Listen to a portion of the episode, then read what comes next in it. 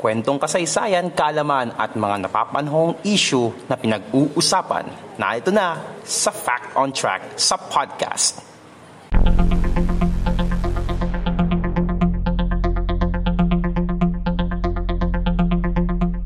Fact on Track sa podcast.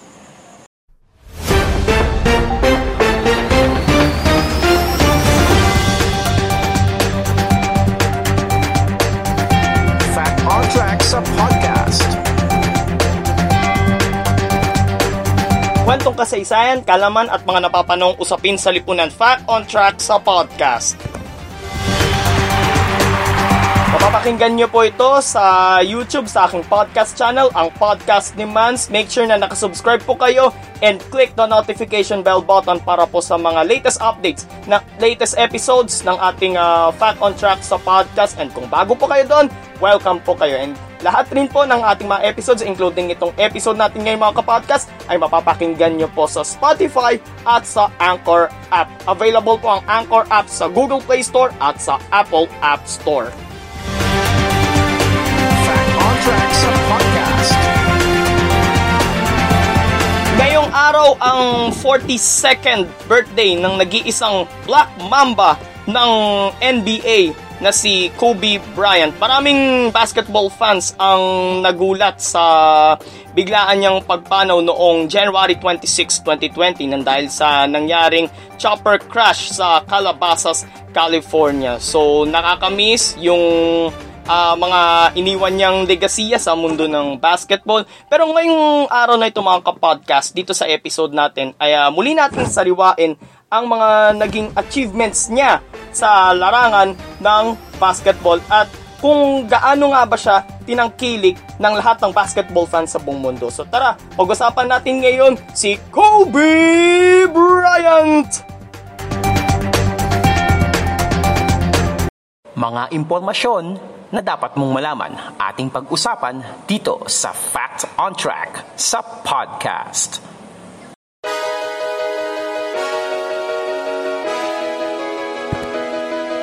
Standing at 6'6", playing at shooting guard from Lower Merion High School, from Philadelphia, Pennsylvania, USA, wearing jerseys number 8 and 24, the Black Mamba, Kobe Bryant!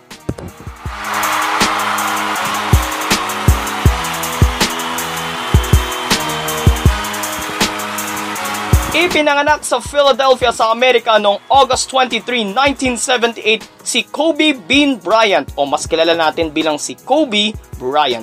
Anak si Kobe ng dati ring NBA player na si Joe Bryant na nakilala sa bansag naman sa kanya na Jelly Bean. Sa edad na 6, lumipat ang kanyang buong pamilya sa Italia. Pero bumalik rin sila sa Philadelphia noong siya ay 13 anyos. Taong 1992 nang mag-aral siya sa Lower Merion High School kung saan rin siya naglaro para sa basketball team nito. Dito ay ginamit niya ang jersey number 33, yun muna bago siya mag-8 and 24 sa NBA. Ngunit sa kanyang unang taon, nagtanga ng koponan ni Kobe ng 4 and 20 win-loss record. Ngunit sa sumunod na 3 taon, nagtangan ang kanyang koponan ng kabuuang 77-13 win-loss record sa buong 3 taon na yun ng kanyang career sa Lower Merion and sa buong team. Kung saan naglaro si Kobe sa lahat ng posisyon. So para pala siyang si El Presidente natin, si Ramon Fernandez na kayang maglaro sa 5 posisyon. Point guard, shooting guard, small forward, power forward, and center. So tuloy tayo. Sa kanyang junior year sa Lower Merion, nagtala si Kobe ng 31.1 points, 10.4 rebounds, 5.2 assists, 2.3 steals at 3.8 blocks per game.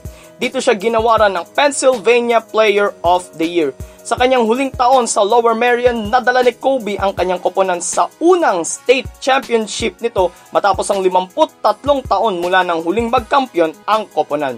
Dito ay nagtala siya ng 30.8 points, 12 rebounds, 6.5 assists, 4 steals at 3.8 blocks per game.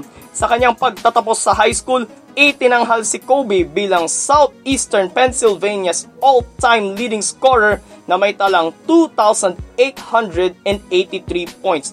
Dito ay nalagpasan niya sina Wilt Chamberlain na isa ring NBA legend at Lionel Simmons. Si Wilt Chamberlain, notable siya sa kanyang 100 points sa isang game na nangyari noong 1962. Bukod pa dyan, hininang din si Kobe na Naismith High School Player of the Year, Gatorade Men's National Basketball Player of the Year, McDonald's All-American, Parade All-American First Team at USA Today All-USA First Team Player.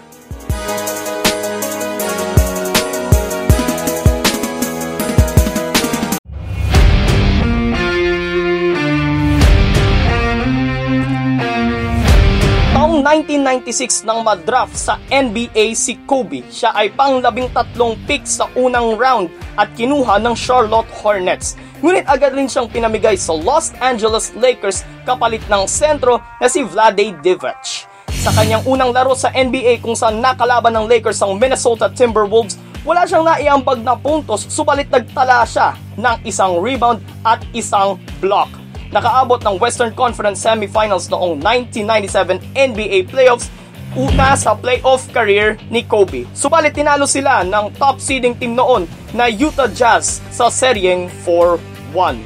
January 22, 2006, naitali ni Kobe ang kanyang career high na 81 points kontra sa Toronto Raptors, pinakamataas na puntos para sa isang perimeter player sa kasaysayan ng NBA. April 13, 2016 sa kanyang huling laro matapos ang 2 dekada niyang karera bilang professional player, nagtala si Kobe ng 60 points sa kanilang panalo kontra sa Utah Jazz 101-96.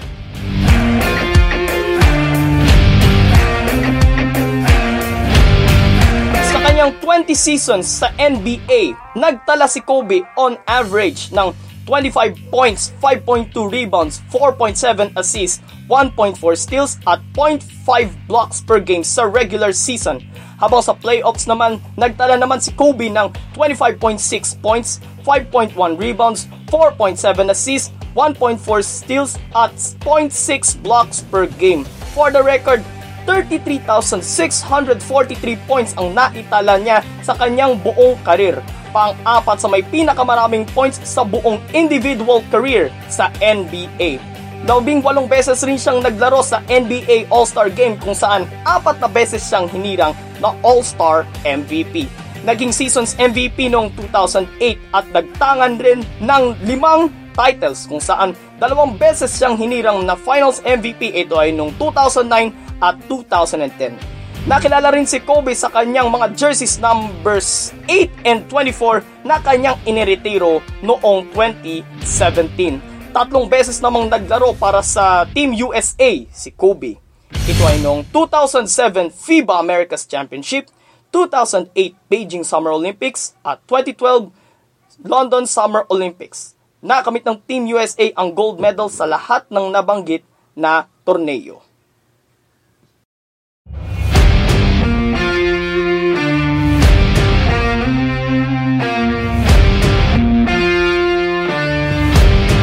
Ngunit sa kabila ng kanyang kasikatan sa hardcourt, may pagkakataong nasangkot din si Kobe sa mga kontrobersya. Taong 2003 nang madawit ang pangalan niya sa isang kaso ng sexual assault sa isang 19 anyos na empleyado ng isang hotel. Subalit binasura rin ng mga prosecutors noong September 2004 ang kaso laban kay Kobe matapos hindi sumipot sa paglilitis ang biktima. Si Kobe ay kasal kay Vanessa Lane, ang asawa niya ngayon, at binayaan, or should I say byuda niya pala, sorry, at binayaan ng 4 na anak kung saan kabilang doon si Gianna na 13 years old. Noong 2011, naghain ng diborsyo si Mrs. Vanessa Bryant dahil sa hindi nila pagkakaunawaan. Subalit, inanunsyo nila ni Kobe sa kanilang mga social media accounts noong 2013 na binawi na nila ang inihaing diborsyo.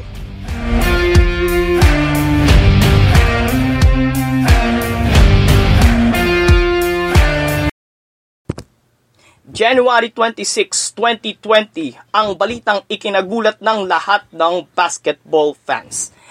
habang papunta sa kanyang basketball camp.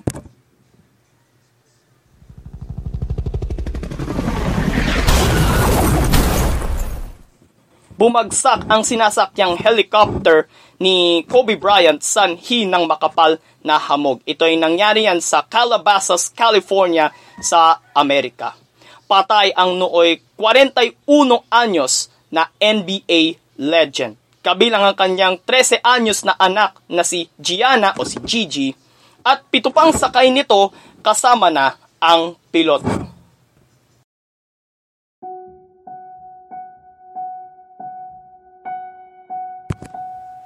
Milyong-milyong basketball fans sa iba't pang panig ng mundo ang nagluksa sa pagkamatay ng tinaguriang Black Mamba. Bilang pag-alala sa kanyang iniwang legasiya sa mundo ng basketball, ang mga laro sa NBA isang araw matapos ang trahedya, nagsagawa ng 24-second shot clock violation at 8-second violation ang mga koponan. Bilang parangal rin kay Kobe, inanunsyo ni NBA Commissioner Adam Silver noong February 15 na papalitan ang All-Star Game MVP at ito ay magiging Kobe Bryant MVP. Sa naganap na 2020 NBA All-Star Game, lahat ng players sa koponan ng Los Angeles Lakers superstar na si LeBron James ay gumamit ng jersey number 2 bilang pag-alala sa anak ni Kobe na si Gianna na ginamit niyang number sa kanyang paaralang pinapasukan.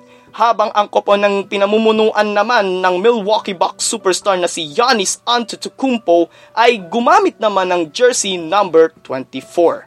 Ang Los Angeles Clippers star na si Kawhi Leonard ang unang ginawaran ng Kobe Bryant MVP.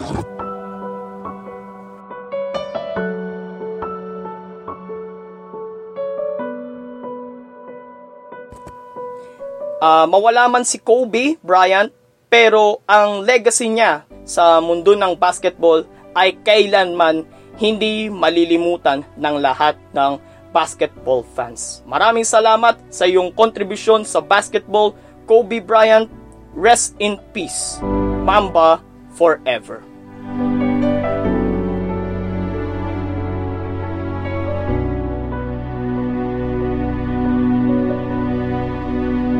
Fact on Track sa podcast.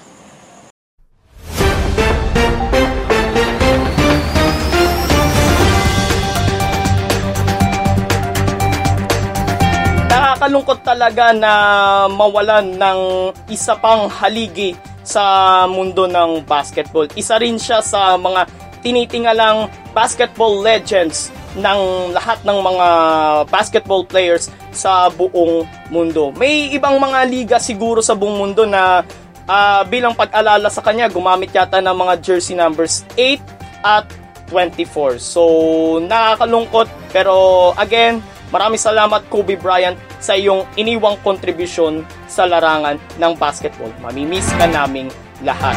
So, kung nagustuhan nyo po ang episode natin ngayon mga kapodcast, like, comment, share, and subscribe. And mapapakinggan nyo rin po ako sa Spotify at sa Anchor app. Muli, available po ang Anchor app sa Google Play Store at sa Apple App Store. Ito po si Mans. Maraming salamat po sa inyong pakikinig sa Fact on Track, sa podcast, sa YouTube, sa Spotify, at sa Anchor app. God bless everyone. God bless the Philippines. Purihin po ang Panginoon. Stay at home. Kung walang gagawin sa labas, manatili na lang sa bahay. Ingat po tayong lahat.